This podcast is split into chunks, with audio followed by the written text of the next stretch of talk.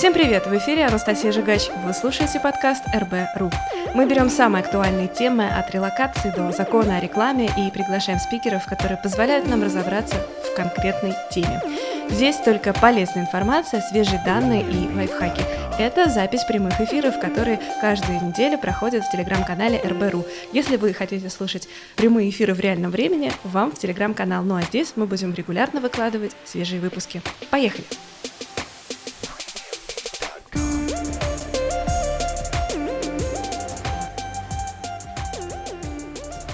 Да, всем привет, меня зовут Катя, я сейчас сама живу в Лондоне и развиваю здесь свой legal tech стартап, поэтому у меня такая двойная любовь, я уже 6 лет консультирую стартапы по юридическим вопросам и сама делаю стартап.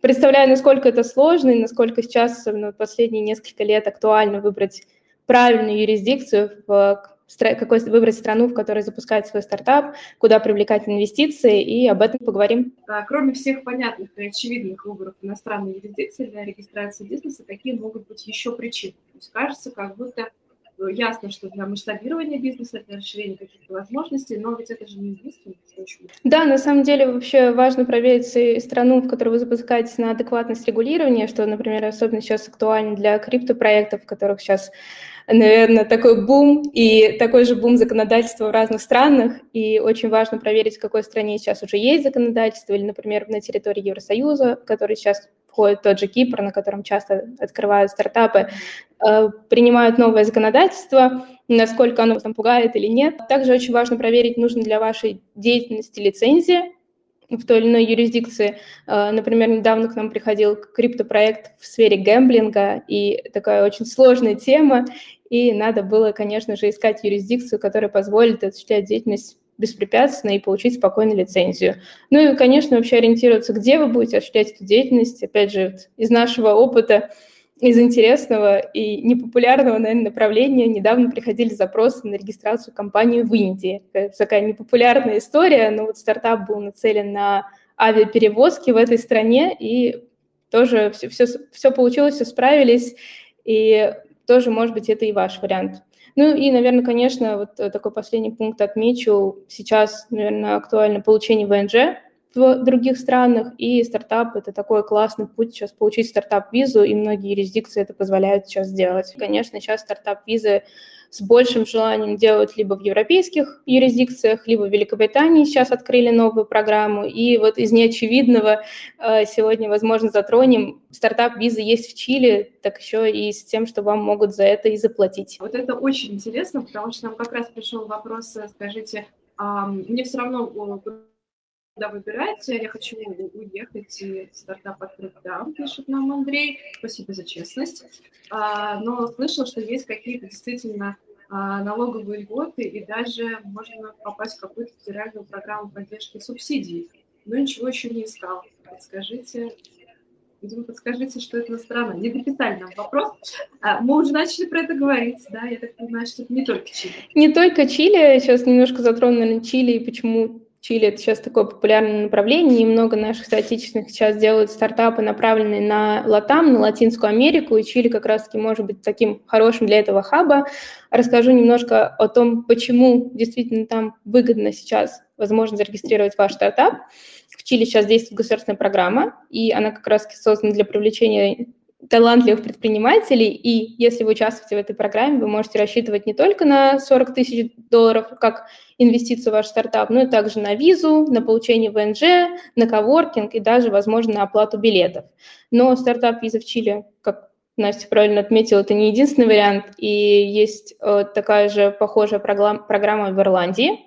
Э, можно получить и стартап-визу, а также поучаствовать в государственной программе и получить субсидию в размере 50 тысяч евро, а также визовую поддержку и любую всевозможную помощь в последующей иммиграции в эту страну.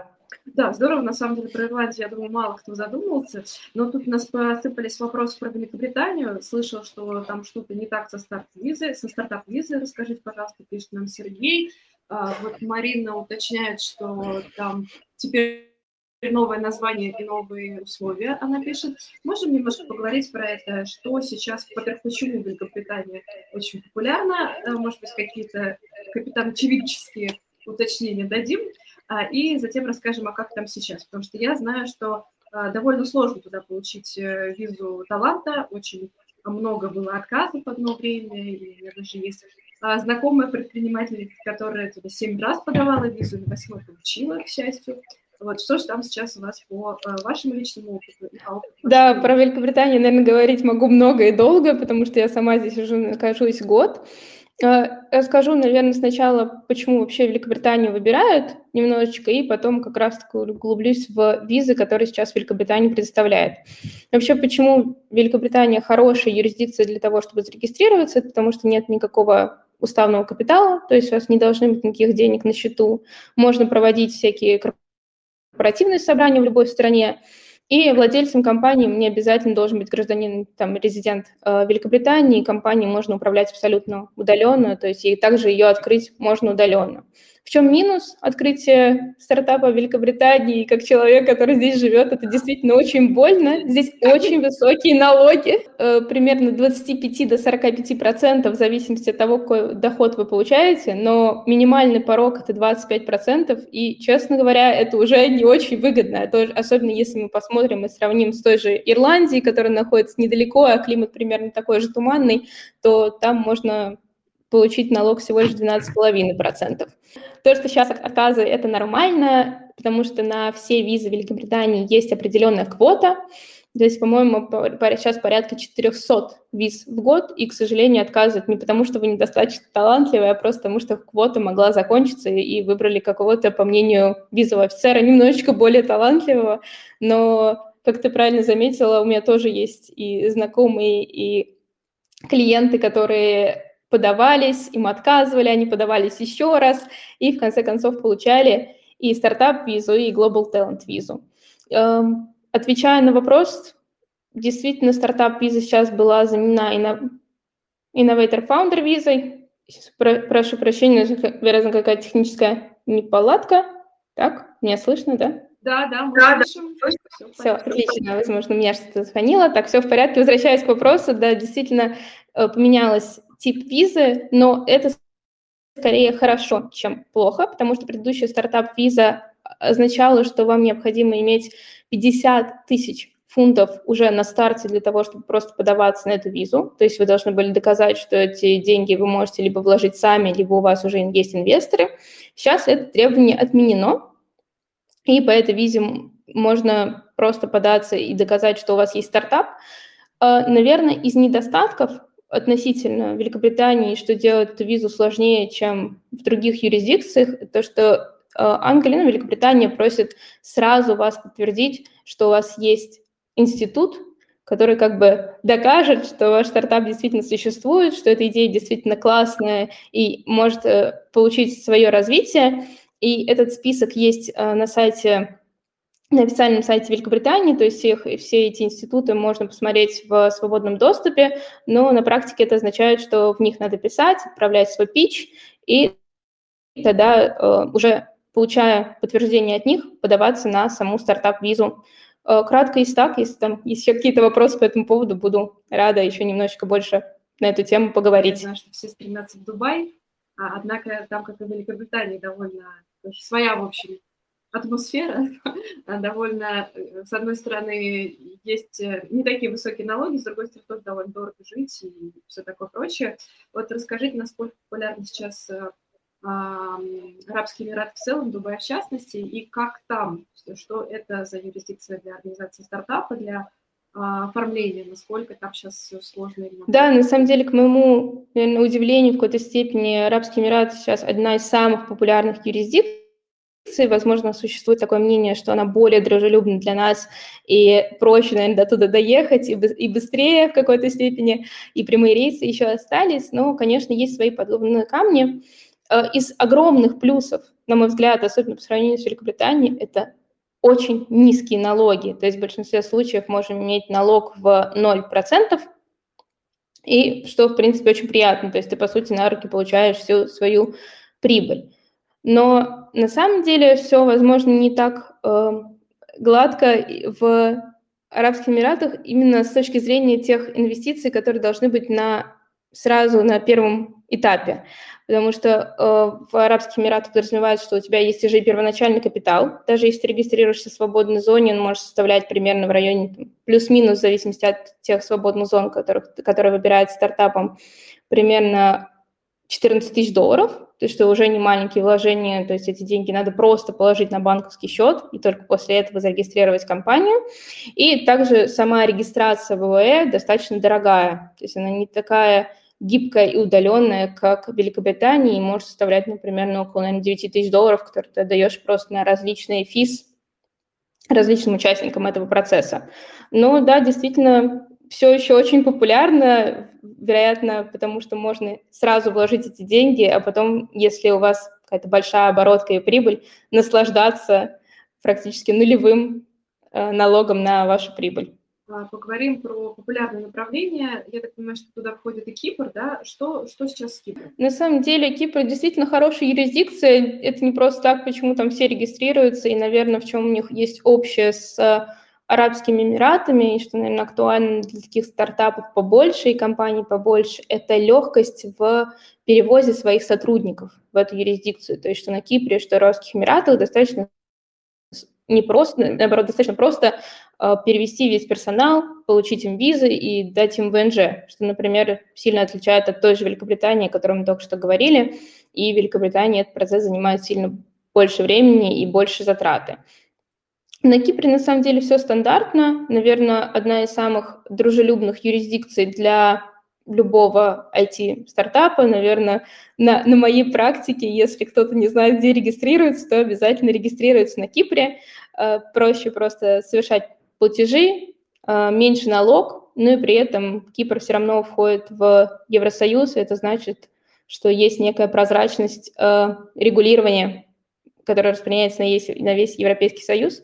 Поэтому, если общая рекомендация, действительно, если совсем не знаете, куда идти, Кипр, возможно, ваш вариант. Да, на самом деле, кажется, что так много разных вариантов, куда пойти, и довольно сложно понять, как выбрать. Я думаю, что мы вместе с Екатериной сделаем чек-лист на э, сайте РБРУ и с уточнениями, что где хорошо, что где не очень, для того, чтобы вам было визуально попроще с этим разобраться.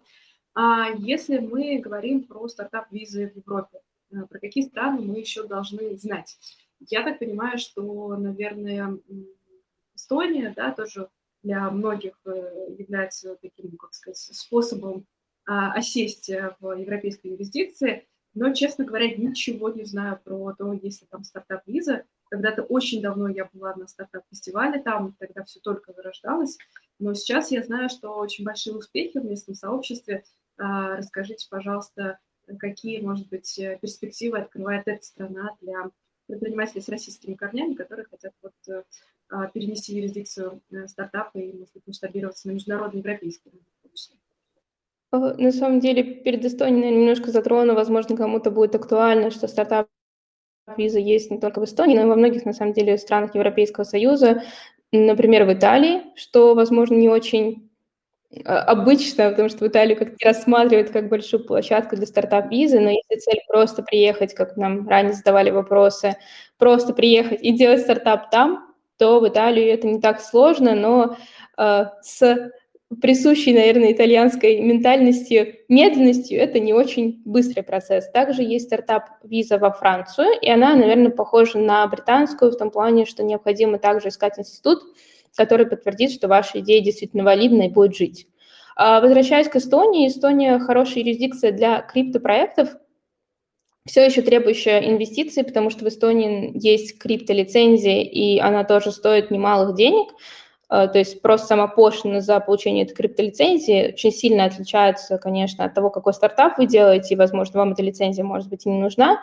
Но в большинстве случаев крипт-стартапу необходимо получить эту лицензию, и пошлина составляет в районе 10 тысяч евро.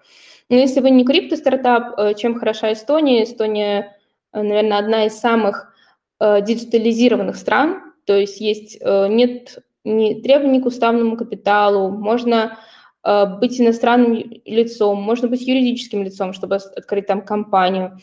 Можно удаленно создать и управлять этой компанией, и также корпоративный подоходный налог в Эстонии составляет 20%, но э, применяется только к распределенной прибыли. Это значит, что если у вас прибыль просто приходит на ваше юридическое лицо, и после, только после того, как вы распределяете между учредителями, между участниками, вы платите эти 20%, а до этого, в принципе, можно ничего и не платить. А, наверное, это самая, как я уже сказала, лучшая юрисдикция для крипто-стартапов, но если у вас стартап, то, возможно, Кипр будет в рамках Европейского Союза более благоприятен, потому что там просто налог пониже и сотрудников устроить попроще. А, да, э, с крипто тут все ясно. У нас несколько сразу вопросов пришло про одно и то же. И, собственно, у меня тоже возник такой вопрос, я его от себя задам. Друзья, главное, что мы получим ответ. Когда мы, э, значит, слышим от тебя, что надо, чтобы какой-то институт э, подтвердил, что стартап работающий, действующий, полезный, имеется в виду институция или прям реально надо идти в какой-то вуз, который где-то котируется, чтобы вот он написал правильную бумажку? Может быть и так, и так, на самом деле. Я сама закончила Кингс колледж в Лондоне, то есть это действительно университет, и Кингс колледж как раз является таким институтом, который может подтвердить, например, что ваша идея хорошая. Но помимо этого, такой институции может быть и инкубатор какой-то, и акселератор. То есть на практике как это обычно делается? Подход... Есть определенный список, там может быть, э, э, например, какой-нибудь институт, я имею в виду как институция, как какая-то организация, проводящая обучение для стартапов. Наверное, из известных в Великобритании есть Entrepreneur First. И они также могут оценить вашу идею, насколько она хороша, и дать подтверждение, например, если вы проходите на эту программу, то они такое же дают там вам бумажку, что ваша идея классная, они ее принимают, и с этой бумажкой можно идти спокойно подаваться на стартап-визу. То есть, суммируя, нет, это может быть институт, но абсолютно не обязательно, это такие достаточно классические стартапные институции в виде инкубаторов и акселераторов. Нас тут спрашивают, расскажите, пожалуйста, в анонсе читала, как называется ваш стартап, но все-таки расскажите поподробнее про компанию, и если можно в эфире про средний ваш чек, сколько нужно накопить. Хороший вопрос. Ну, давайте, да, поговорим, это интересно. Может быть, не обязательно у вас сколько стоит, да, чтобы не было рекламно, а сколько вот минимум по рынку. Uh, да, вот у нас есть э, подразделение Simplicate Legal, это наш юридический консалтинг, который вы можете прийти, и мы просто консультируем по любым вопросам. А simplicate.uk – это тот как раз-таки стартап на территории Великобритании, который мы сейчас пытаемся развивать. И что он делает? Он пытается упростить как раз-таки жизнь стартапов, потому что мы много консультировали, и последние шесть лет поняли, что стартапы к сожалению или к счастью, приходят с очень похожими проблемами, и нам очень не хочется, чтобы они тратили на это много денег и сил. И сейчас мы в процессе разработки продукта, который бы позволил автоматизировать юридические услуги для стартапов, чтобы это занимало всего лишь несколько дней. В среднем по рынку консультация стоит в районе 50 долларов, просто первичная консультация, чтобы mm-hmm. с вами поговорили. А, и, наверное, если уже нужны услуги, связанные, ну, такие сугубо юридические уже, там, с регистрацией компании помочь, помочь подготовить документы, какой-то устав, какие-то корпоративные документы, то чек, наверное, будет повыше. Я бы ориентировалась, наверное, от 1000 долларов, но первичная консультация обычно не такая и дорогая в среднем, говоря по рынку. Расскажите, пожалуйста, про визу в Сингапур, а, выбирая между ним и Гонконг. А, Сингапур Сингапур и Гонконг, наверное, не самые классические юрисдикции, но если вы развиваете проект, например, на территории Азии, на Юго-Восточную Азию или Центральной Азии, то есть я знаю многие стартапы из Казахстана и Узбекистана, которые регистрируют компании в Сингапуре и Гонконге, то, возможно, это вариант э, для вас. В чем, наверное, минус Сингапура? В том, что когда вы регистрируете компанию в Сингапуре, обязательно должен быть один директор, который является резидентом этой страны. Такая достаточно необычная для европейской юрисдикции история, но вот в Сингапуре она очень актуальна. В Сингапур также можно получить стартап-визу для развития своего проекта, Поэтому, если вдруг хотелось пожить где-то в городе будущего в Азии, то Сингапур – это отличный вариант. Но что касается, наверное, в сравнении с Гонконгом, то в Гонконге нет требования по резидентству директора, то есть директором может быть человек абсолютно из, из любой юрисдикции. Немножко отличаются налоги. В Гонконге они составляют от 8 процентов примерно до 16 процентов, в Сингапуре он повыше 17 процентов. Но, ну, в общем и целом, я бы не сказала, что это какая-то большая разница, и я бы, наверное, просто исходила из той юрисдикции, которая нам ближе, потому что и там, и там можно использовать виртуальный офис, и там, и там можно получить стартап-визу. В Сингапуре она, наверное, немножечко полегче оформляется просто в силу наверное, такой ментальности Сингапура, который более открыт к приезжим, и, и там, там есть э, минимальный размер уставного капитала, который достаточно низкий. То есть в Гонконге он составляет 1 доллар, то есть я бы сказала, что это практически и нет требований к тому, к, размеру денежных средств, которые должны сразу положить на свой счет, чтобы открыть компанию. Вот, так что, если суммировать, то, в общем и целом, что Гонконг и Сингапур достаточно похожие юрисдикции, но, наверное, они больше актуальны для стартапов, которые целят именно азиатский рынок, потому что для европейских инвесторов – компании в Сингапуре и в Гонконге, она, наверное, чуть более далека, им сложнее работать с их законодательством, оно менее, наверное, понятное.